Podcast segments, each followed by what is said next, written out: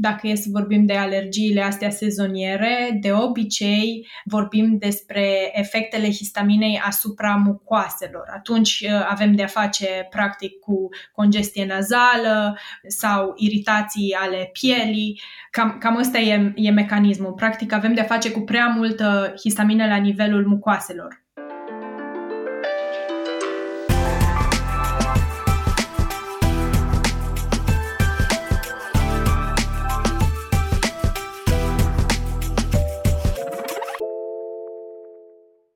Bună ziua și bine v-am regăsit la un nou episod al podcastului Health Bites. Astăzi povestim despre alergiile sezoniere și legătura lor cu histamina. Vorbim, deci, cu Maria Plăiaș, care este terapeut ce practică medicina integrativă și care se confruntă de multe ori cu cazuri de intoleranță la histamină, deci are o experiență extinsă în domeniu. Bine ai venit, Maria! Mulțumesc că ți-ai luat din timp pentru a avea această conversație. Bine te-am regăsit, Anca, și mă bucur că o să discutăm despre histamină, pentru că asta este perioada din an în care foarte multă lume se confruntă cu acest tip de probleme. Hai să o luăm cu începutul. Poate multă lume încă nu știe ce înseamnă histamina și care este legătura ei cu alergiile sezoniere. Da, histamina în primul rând nu e un lucru rău, în sensul că noi avem nevoie de histamină. Este o secreție normală a corpului nostru, este un uh, mesager chimic, un neurotransmițător, are foarte multe roluri în corp și fac ca și corpul să funcționeze cum trebuie. Dar există diferite mecanisme despre care o să discutăm succesiv, care mecanisme fac ca această cantitate de histamină să fie prea mult în corp.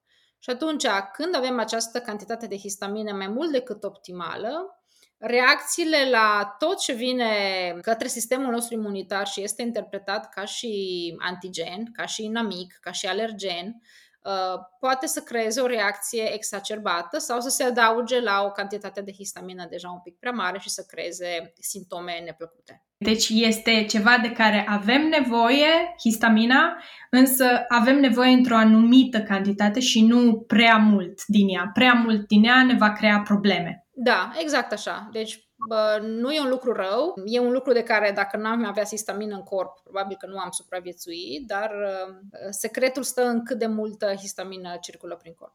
Și dacă e să ne confruntăm cu prea multă histamină, care ar fi simptomele uh, date de, de acest overload, de cantitatea prea mare de histamină? Dacă e să ne gândim, practic, uh, histamina se găsește atât în interiorul celulelor în corp, cât și în exteriorul celulelor din corp, tocmai pentru care acest rol în întregul organism uh, în funcție de unde este provocată această reacție un pic exagerată, reacțiile sunt conectate cu acel tip de uh, sistem. Și atunci, dacă e vorba de sistemul nervos central, putem vorbi despre um, probleme cu ritmul circadian, probleme cu temperatura corporală, vazodilatare, probleme de dureri de cap, migrene, amețeli, greață, probleme cardiovasculare și aici putem vorbi fie de tachicardie, aritmie, fie de mm, hipotensiune sau hipertensiune, mai ales dacă sunt reacțiile mai puternice. Uh, dacă vorbim de aparatul respirator, aici intră tot ce are legătură, probabil este, sunt simptomele cele mai comune, uh, congestie nazală, strănut, nas plin, mult mucus, um, Uh, branhile care se constring, uh, probleme gastrointestinale uh, și aici putem, e o listă întreagă de la durere abdominală, probabil flatulență, gaze, balonare, inclusiv o secreție prea mare de aciditate în stomac, deci hiperaciditate și reflux, probleme de piele și aici poate porni de la roșiață, la umflături, la mâncărime și asta este un simptom foarte comun, urticarie, urticarie chiar serioasă, sau probleme reproductive. Și foarte multă lume care are probleme cu histamină se confruntă cu PMS în perioada înainte de ciclu, uh, din cauza crampelor uterine. Deci histamina practic este o substanță prezentă peste tot în corp și deci poate afecta absolut aproape orice sistem, însă cred că dacă e să vorbim de alergiile astea sezoniere, de obicei vorbim despre efectele histaminei asupra mucoaselor. Atunci uh, avem de a face practic cu congestie nazală sau iritații ale pielii. Cam, cam ăsta e, e mecanismul. Practic avem de a face cu prea multă histamină la nivelul mucoaselor. Da, deci dacă e să ne gândim avem mai, multă, mai multe celule care secretă sau um, înmagazinează histamină în zona în care corpul nostru intră în contact cu mediul înconjurător. Și zona în care corpul nostru intră inițial în contact cu mediul înconjurător sunt mucoasele, da, nasul, plămânii, pielea, deci simptomele pe care le-ai enumerat și tu. Aș vrea să înțelegem, știu că histamina implică niște procese complexe în corp. Însă dacă putem simplifica și să explicăm exact cum funcționează histamina, cum se adună histamina în corp și cum se curăță histamina din corp. Da, bun. Deci ne putem focaliza în două direcții. În primul rând, cum spuneam și puțin mai devreme, e vorba despre uh, histamina uh, la nivel intracelular, deci în, în interiorul celulelor, și cea extracelulară, care de multe ori este la nivel de sistem digestiv. Când vorbim de o cantitate prea mare de histamină, de multe ori se vorbește de capacitatea fiecăruia de a gestiona cantitatea de histamină. Se vorbește despre găleata de histamină cu care fiecare uh, suntem, practic, înzestrați la naștere. Și această găleată de histamină poate să fie mai mare sau mai mică, da, în funcție de cum suntem predispuși genetic. Dar dacă noi la această găleată de histamină uh, adăugăm diferiți alți factori care pot să crească histamina la această găleată, cu cât sunt mai mulți factori care umplu această găleată, cu atât riscul ca această găleată să se umple, să dea pe din afară, este mai mare. Și atunci, de exemplu, să zicem că eu genetic nu reușesc, am o găleată mică, nu reușesc să gestionez foarte bine modul în care uh, histamina se acumulează în corp și se detoxifică. Dar la această găleată mică, eu uh, pot să pun uh, anumite sensi- uh, sensibilități alimentare care îmi umplu găleata, pot să am o anumită sensitivitate la pisica vecinului, ok? Uh, și e primăvară și încep să apară florile și copacii și se adaugă histamina legată de mediul înconjurător. Și atunci orice altceva poate să fie o chestie foarte mică, poate să fie că eu consum un aliment bogat în histamină uh, mai mult decât aș consuma în alte situații și acel, acel consum, chiar dacă e minim, să fie picătura care a vărsat găleata în contextul nostru. Uh, deci, foarte multă lume are dispoziții genetice diferite la care se adaugă pe urmă um, acești trigger, acești factori um, uh, care umplă pe găleată. Am înțeles. Asta e partea în care umplem găleata cu histamină.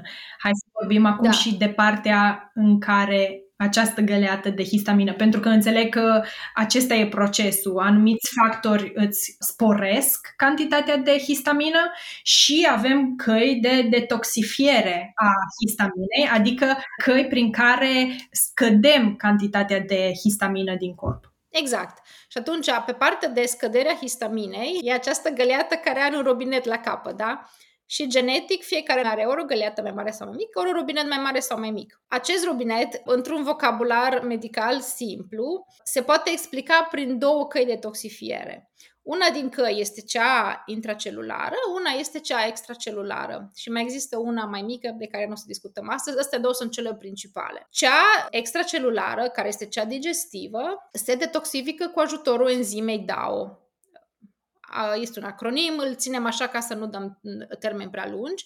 Când intră alimente în organism, um, dacă noi nu avem uh, o cantitate de DAO suficientă genetic, Uh, aceste faze de detoxifiere nu au loc. Și aici cred că este foarte important să menționăm, nu este vorba doar de ce am fost predispus la naștere. Această enzimă DAO poate să fie impactată de foarte mulți alți factori.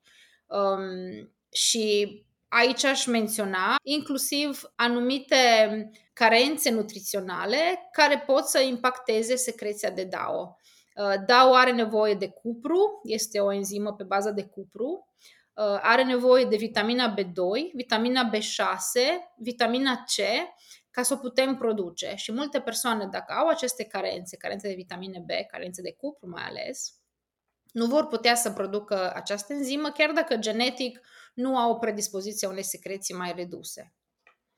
Uh, pe de altă parte, uh, există detoxifierea intracelulară la nivelul uh, interiorul celulelor, și această detoxifiere are nevoie și ea de uh, enzima, se numește HNMT, uh, nu trebuie să o ținem minte, dar uh, și această enzimă HNMT depinde de uh, anumiți cofactori, anumite carențe nutriționale care dacă sunt, uh, acționează în mod negativ aceste, asupra acestei detoxifieri. Și aici putem menționa magneziu, din nou B2, zincul, seleniu, uh, glutationul, deci sunt mai multe, mai multe substanțe pe care noi le putem, um, uh, putem să, să fim carenți fără să știm și care apoi să se um, manifeste ca și consecință într-o sensibilitate mai mare la ceea ce consumăm sau cum gestionăm histamina în corp în general. Practic avem de-a face cu două enzime care sunt implicate în procesul ăsta de detoxifiere a histaminei din corp. Acum, putem să avem cazuri în care, uh, de exemplu, una dintre aceste enzime nu funcționează corect, însă cealaltă reușește să curețe îndeajuns de mult histamina, cantitatea de histamină din corp? Uh, da și nu, pentru că fiecare este responsabilă de un alt proces și nu se suprapun una alteia. De exemplu, dacă noi avem o carență de DAO și DAO se ocupă de mâncare, să zicem, faptul că noi avem HNMT-ul care funcționează bine, acest HNMT nu se va ocupa neapărat de uh, de mâncare. Și dacă tot veni vorba de mâncare, aș vrea să intrăm puțin aici în detaliu, pentru că există un scor de histamină pentru diferite alimente. Asta înseamnă că anumite alimente sunt mai bogate în histamină și asta, evident, atunci când ingerăm aceste alimente, ne va crește cantitatea de histamină din corp și sunt alte alimente care nu au o cantitate ridicată de histamină. Aș vrea să ne uităm puțin la acele mâncăruri bogate în histamină. Dacă e să intrăm pe internet și să scriem că o listă a alimentelor bogate de histamină, probabil că o să găsim foarte multe liste și nu toate identice. și motivul este și tocmai discursul pe care îl făceam mai devreme, că unele au cantitate mai mică de histamină, în mod natural, altele mai puțin, altele sunt impactate de diferiți factori sau pur și simplu uh, încă nu există neapărat un consens asupra tuturor alimentelor. Dar există o categorie de alimente care conțin ele singure histamină mai mare. Și aici depinde foarte mult de cât de veche este acel aliment, uh, dacă a trecut printr-un proces de fermentare, pentru că procesul de fermentare crește histamina, tipul de gătit, uh, sau, pe de altă parte, există inclusiv alimente care nu conțin histamină, dar care vor folosi DAO ca să fie digerate și vor să răcăci uh, depozitul de DAO. Și atunci, chiar dacă nu conțin histamină, pot, dacă le consumăm în cantitate mai mare, pot să reducă cantitatea de DAO, să ne predispună să fim mai sensibili la alimentele care conțin histamină. Și hai să facem o listă. Deci, cum spuneam, alimentele, alimentele fermentate pot să fie o problemă. Și aici intră toată categoria murăturilor, uh, intră toată categoria brânzeturilor și iaurtului și chefirul, deci brânza, laptele fermentat. Intră vinul, alcoolul. Alcoolul are foarte multe alte componente negative în context de histamină. Um, intră carnea, dar nu carnea mod natural, ci carnea care uh, a trecut printr-un proces de, de prelucrare. Salamurile, cârnații, Uh, toate, toate cărnurile procesate pot fi o problemă, sau inclusiv carne proaspătă, dar care a rămas, a fost gătită astăzi și este consumată mâine. Uh, cumva mâncarea aia care, chiar dacă încă este foarte bună, a început să facă un proces de fermentare, care proces de fermentare a crescut cantitatea de histamină. Și atunci noi, să zicem, facem o tocăniță cu carne de oricare fel, Azi o mâncăm și este foarte bună, nu ne creează simptome, o punem la frigider, mâine o încălzim, dar mâine ne creează simptome. Uh, la fel peștele, peștele este foarte bun dacă îl consumăm proaspăt, uh, și asta e foarte greu dacă nu locuim lângă mare, sau dacă îl consumăm congelat, pentru că practic n-a avut timp să intre în niciun proces de uh, învechire a cărnii. Dar în momentul în care noi avem peștele la vânzare o zi întreagă și practic uh, histamina acolo crește, sau pește din conservă, toate elementele din conservă sunt într-un proces de prelucrare, conservare, toate aceste alimente pot să creeze probleme histaminice. Pe urmă există o categorie de alimente care, din păcate, în mod natural conțin histamină mai multă și aici pot să-i număr roșiile, spanacul, um, vinetele. Iar la categoria de alimente care uh, nu conțin histamină, dar care le folosesc DAO ca să fie uh, digerate, uh, pot menționa din nou alcoolul, uh, zmeura, din păcate, sau uh, citricele. Există cumva și mâncăruri care blochează această enzimă numită DAO, care ne ajută să eliminăm histamina din corp? Da, și asta are legătură cu acea cale de detoxifiere a DAO de care vorbeam, care pe de o parte depinde de cofactori, de acei uh, nutrienți și vitamine, dar pe de altă parte poate să fie împiedicată de anumite alimente. Și aici la categoria alimente, în special, se vorbește despre cafeină și alcool. Uh, cafeina în sens uh, mai larg, adică nu doar cafeaua, ci inclusiv ceaiul verde, ceaiul negru pot să impacteze. Uh, și dacă avem um, un fel de dezechilibru genetic în această um, enzimă DAO, inclusiv uh, folosirea de medicamente, deci nu neapărat alimente, inclusiv folosirea de medicamente uh, poate să impacteze modul în care are loc această detoxifiere. Este o categorie foarte mare și aici nu vreau să intru în detaliu pentru că practic fiecare medicament pe prospect are inclus această specificare, Uh, dar doar ca să menționez unde dintre cele mai comune medicamente pe care noi le folosim și care sunt uh, um, categoria ibuprofenului, aspirinei. Uh, și de multe ori sunt persoane care au această, uh, această genă impactată și care în perioada în care folosesc aspirina sau ibuprofenul au reacții histaminice mai puternice. Deci, ca să rezum ce am discutat până aici, atunci când uh, mâncăm mâncăruri bogate în histamină sau mâncăruri care ne blochează enzima care ne ajută la curățarea histaminei din corp, practic vom avea efecte și pe partea alergiilor, nu-i așa? Pentru că se umple găleata și reacțiile vin din toate părțile. Așa că este foarte posibil ca o dietă săracă în histamină să ne ajute și la alergiile sezoniere, nu-i așa? Da, foarte corect.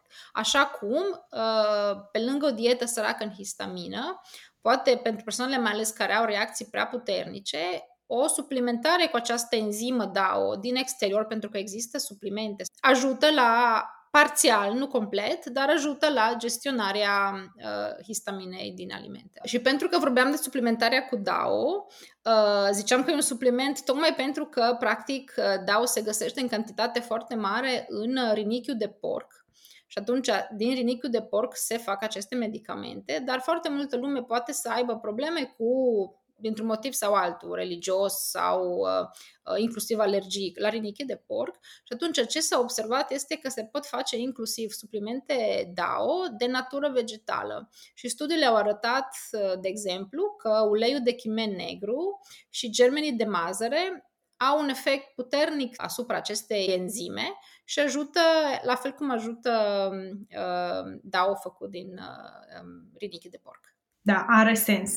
Uh, hai să ne uităm puțin și la posibilele cauze pentru această problemă cu histamina. Deci, uh, una dintre cauze este cea genetică deja menționată, dar apoi pot să apară, de exemplu, pentru că enzima DAO, de exemplu, este secretată la nivel de intestin, dacă există probleme de orice natură care pot să impacteze sănătatea um, celulelor la nivel de intestin, sănătatea Um, acelor asperități care ajută la, la digestie, da?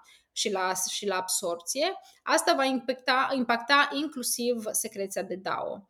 Și aici putem să vorbim de orice tip de disbioză, infecții care există la nivel de intestin, boala celiacă, pe care o știm că impactează foarte mult sănătatea intestinală, SIBO, Putem vorbi despre carențele nutriționale pe care le-am menționat mai devreme, uh, mai ales dacă avem probleme cu permeabilitatea intestinală și atunci avem probleme cu absorția. Uh, sau putem vorbi um, inclusiv de probleme hormonale, putem vorbi despre stres, care și el impactează inflamatoriu, sau putem vorbi despre toxine. Deci, practic, această găleată pe care o menționam la început poate să fie umplută din diferite, din diferite direcții. În continuare, o să încercăm să intrăm puțin în detalii legate de câteva dintre aceste posibile cauze, dar mai întâi aș vrea să fac o referință la antihistaminice. Ce sunt aceste antihistaminice? Pentru că uneori ele funcționează pentru anumite persoane și alteori ele nu funcționează. Da, deci practic uh, este vorba de medicamente care impactează procesul în care această histamină este secretată și gestionată de corp, în cuvinte puține.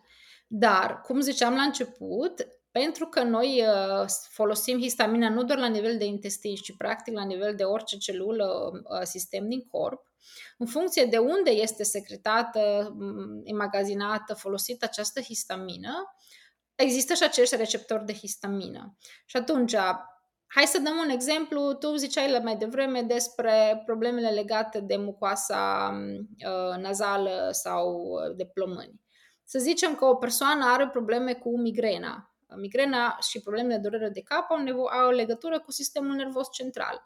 Și atunci, noi dacă dăm un histamină care adresează receptorii la nivel de uh, mucoasă, probabil că acel, acel, acel medicament nu va acționa la fel de bine și asupra sistemului nervos central. Va acționa doar la zona, zona mucoaselor. Și atunci, um, antihistaminicele sau au fost făcute în um, funcție de receptorii pe care noi avem pe celule și uh, țesuturi, să impacteze exact acele celule și țesuturi. Și există patru tipuri de antihistaminice conectate cu cele patru tipuri de receptori. Și atunci, când mergem la farmacie sau când vorbim cu doctor, este important să spunem exact care sunt simptomele ca să știe exact ce să adreseze. Sistemul intestinal, sistemul respiratoriu, cardiovascular și așa mai departe. Dacă un tip de antihistaminic nu funcționează, s-ar putea să fie cazul să încercăm un alt tip de antihistaminic și acela să dea rezultate mult mai bune. Da, este, tot, este totul foarte individual, pentru că dacă histamina e legată doar de unul dintre cele două căi de detoxifiere, poate că ajunge. De, contează și cât de exacerbată este reacția la histamină. Toleranța la histamină poate degenera în sindrom de activare mastocitară, poate uh, degenera în mastocitoză, deci sunt diferite alte probleme mult mai complexe până la șocul anafilactic. Uh, calea este, din fericire, destul de lungă. Uh, dar în funcție de cum sunt simptomele și cât de mult este activat sistemul imunitar, există aceste uh, medicamente care pot ajuta foarte mult. O mențiune aici, antihistaminicele practic nu rezolvă cauza problemei, ci doar uh, funcționează așa ca un uh, pansament și n-ar fi ideal să trăim an ani de zile, an la rândul, pe antihistaminice. Da, foarte bine menționat, pentru că mai ales uh, dacă există o problemă la nivel de uh, intestin, această enzimă DAO nu mai este secretată.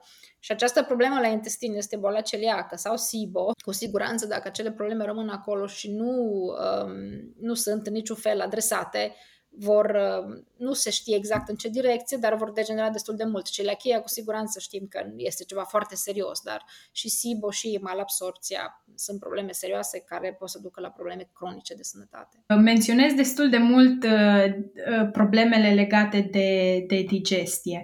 Pot probioticele să ajute în uh, aceste probleme cu histamina? Da și nu, pentru că dacă e să ne gândim la procesul de fermentare a brânzeturilor, de exemplu, multe bacterii din familia Lactobacillus ajută la asta. Deci, în mod natural, există o categorie de probiotice care sunt uh, producătoare de histamină, dar există și o categorie de bacterii care nu sunt producătoare de histamină sau, mă rog, sunt neutre din punctul ăsta de vedere.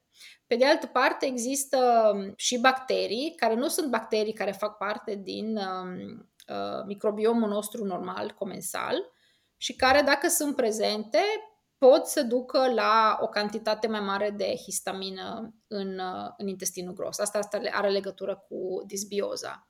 Și aici aș menționa în primis Klebsiella, pe care eu o văd foarte des în context de reacții histaminice, Morganella, iarăși, Pseudomonas. Există o listă destul de lungă de bacterii oportunistice, nu neapărat patogene, dar oportunistice care numere mari um, impactează modul în care noi uh, reușim să uh, gestionăm apoi histamina, tocmai pentru că cresc această histamină în, uh, în corp. Hai să ne uităm puțin la sănătatea hormonală și histamina.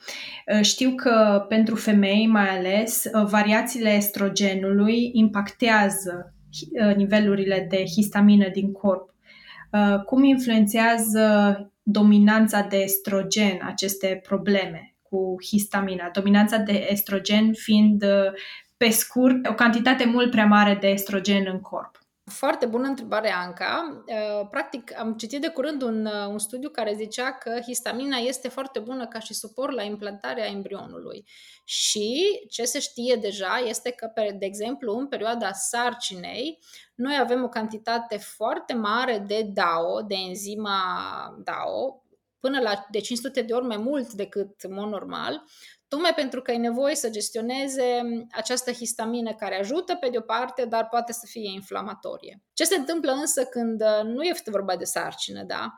Dacă noi avem o cantitate mai mare de estrogen, dar și de progesteron poate să fie, ele atrag, atrag mastocite în uter și, mai ales în contextul estrogenului, poate să provoace, um, se numește degranularea, degranularea mastocitelor și uh, această secreție de histamină. Deci o cantitate mai mare de estrogen poate să ducă la o cantitate mai mare de histamină.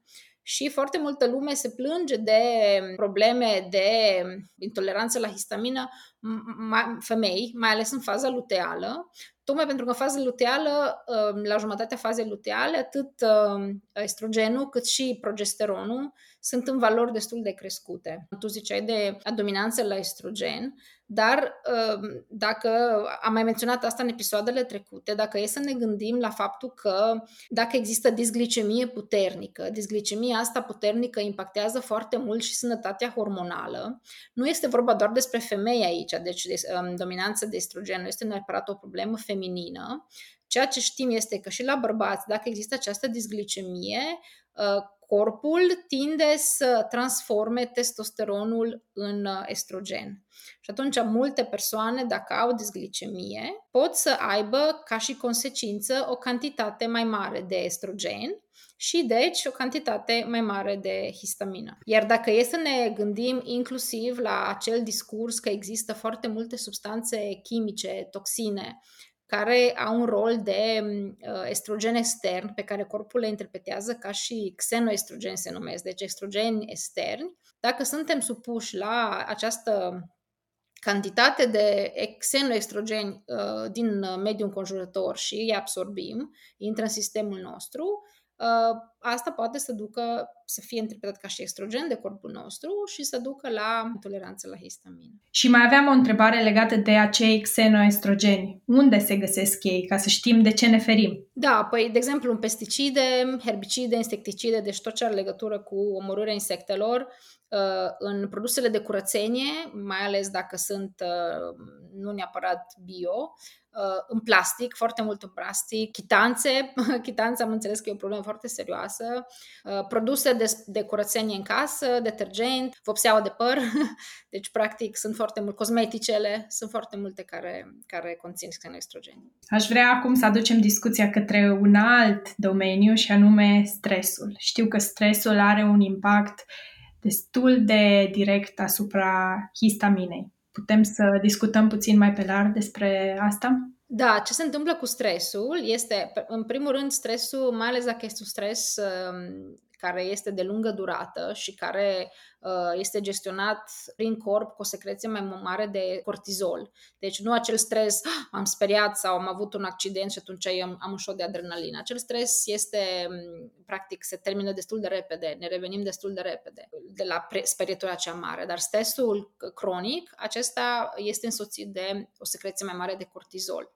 Și atunci, când avem o secreție mai mare de cortizol, tocmai pentru că hormonii aceștia provin de la același, aceeași materie primă, atât hormonii reproductivi cât și uh, cortizolul provin de la, din colesterol ca și materie primă. Uh, când noi suntem sub stres pe o perioadă mai lungă, corpul dă precedență secreției de cortizol și producției de cortizol și sacrifică uh, din hormonii reproductivi, sacrifică progesteronul care este hormonul reproductiv. Pentru că atunci când suntem foarte stresați, uh, reproduce, reproducerea este ultima, ar trebui să fie ultima pe listă din punct de vedere al uh, supraviețuirii. Și atunci, ce se întâmplă când avem prea mult cortizol este că pierzând progesteronul, Chiar dacă nu neapărat crește valoarea de estrogen, raportul între estrogen și progesteron e în um, favoarea sau, mă rog, în favoarea estrogenului și defavoarea noastră, pentru că se creează ce se numește dominanță de estrogen. Deci există așa o ecuație foarte simplă, cu cât avem mai mult cortizol, cu atât avem mai mult estrogen și estrogenul duce la secreția mai mare de histamină. Și atunci se creează așa un cerc vicios în care se creează un mediu foarte inflamator, care ar trebui tăiat undeva și probabil că unde se poate tăia acest cerc vicios este um, adresarea stresului și apoi echilibrarea hormonală. Are foarte mult sens. Știu că un alt domeniu strâns corelat cu histamina este, din păcate, și mucegaiul. Da, da. Um, am lucrat în ultimii ani foarte mult cu mucegai și am avut cliente, în special de sex feminin, dar cred că este doar o coincidență, Uh, cu simptome um, de reacție la histamină, dar evoluate sau involuate către sindrom de activare mastocitară destul de serios, tocmai din cauza la prezența de mucegaiuri. Mucegaiuri în context mare, atât în sensitivitate la mucegai, cât și mucegai ca și candida, pentru că există multe persoane care au candidoză și candida este un mucegai. Aceste micotoxine, mai ales din mucegai, pot să stimuleze mastocitele și atunci creează anxietate, creează inflamație, uh, impactează în mod negativ uh, sănătatea creierului, impactează în mod negativ bariera intestinală și uh, tocmai din, aceast, din cauza acestui proces inflamatoriu continuu pot să duc apoi la exces de histamină. Și aceste cliente, multe reacționau la majoritatea suplimentelor pe care încercam să le, dăm, să le dau, deci există um, probleme serioase pentru că nu, ți-e foarte greu să adresezi problema când uh, practic reacționează la aproape tot.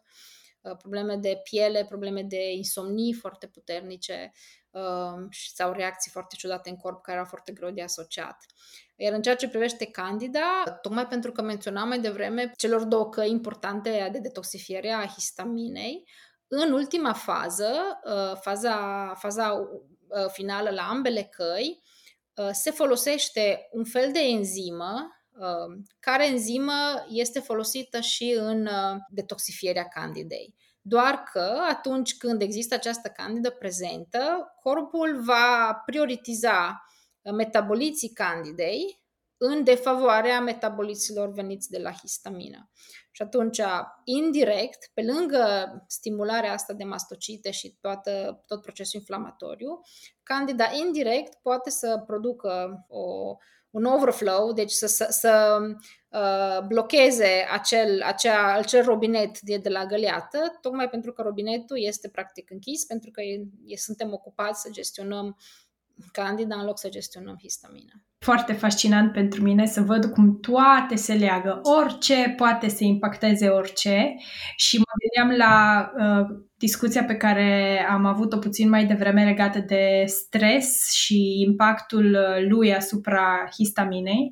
Știu uh, multe persoane care au probleme cu alergiile sezoniere și multe dintre ele îmi spun că atunci când au o perioadă mai stresantă, nu știu, la lucru sau ceva se întâmplă în familie, alergiile li se înrăutățesc. Mm-hmm. Și asta are tot sensul din lume, având în vedere ceea ce am uh, explicat puțin mai devreme cu, cu estrogenul. Și nici măcar nu contează, deci uh, nu contează sexul, uh, atât bărbații cât și femeile sunt uh, influențați uh, de stres când vine vorba de histamină și, deci, când vine vorba de alergiile sezoniere. Da, și dacă e să ne gândim, stresul în sine, în discursul cu estrogenul, este probabil mai mult pe partea feminină, deși nu numai bărbații, cum spuneau, și ei estrogen, dar în cantități mai mici, evident. Dar ce se întâmplă este tocmai acest proces inflamatoriu pe care uh, stresul creează în corp și care apoi impactează, practic,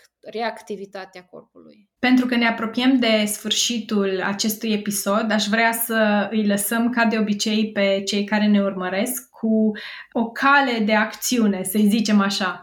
Cum putem să testăm problemele de histamină. Cum îmi dau seama negru pe alb că da, histamina este cea care îmi dă toate simptomele cu care mă confrunt? Uh, putem testa histamina, metabolitul histaminei, uh, una dintre cele două căi principale de altfel, HNMT-ul, uh, partea finală se poate testa um, și atunci putem vedea dacă detoxifierea a avut loc în mod normal.